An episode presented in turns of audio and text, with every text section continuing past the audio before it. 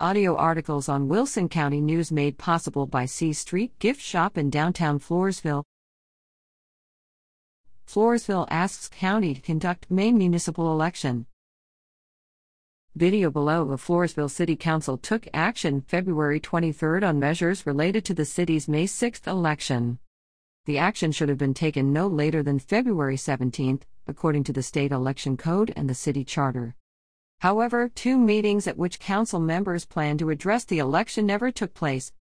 A regular meeting February 9th was canceled due to the lack of a quorum, and a special meeting called for February 15th was canceled the day of the intended meeting.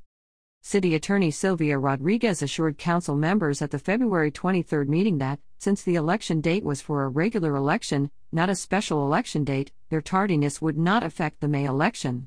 However, candidates for council seats met the February 17th deadline. See candidates for who's running. Before ordering the election, council members determined whether the city or the Wilson County Election Office will conduct the election. Assistant City Manager Monica Velis, who, while previously serving as city secretary, was in charge of city elections, pointed out that the city's current electronic voting machines are outdated. They're obsolete, she said. The last election held here was the last year that equipment could be used. In answering a question on the cost of new election equipment, City Financial Director Cynthia Sturm said new machines would cost $130,000, which doesn't include the cost of installation, training, and other related expenses, which weren't budgeted for the current fiscal year. The acquisition of new equipment also would take time. After considering this information, council members agreed to ask the county to run the election but with voting, including both early voting and voting on May 6, to take place at City Hall.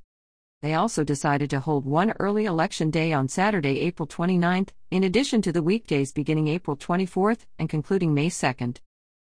These decisions were included in a motion to pass an ordinance to order the city election, which council members approved unanimously.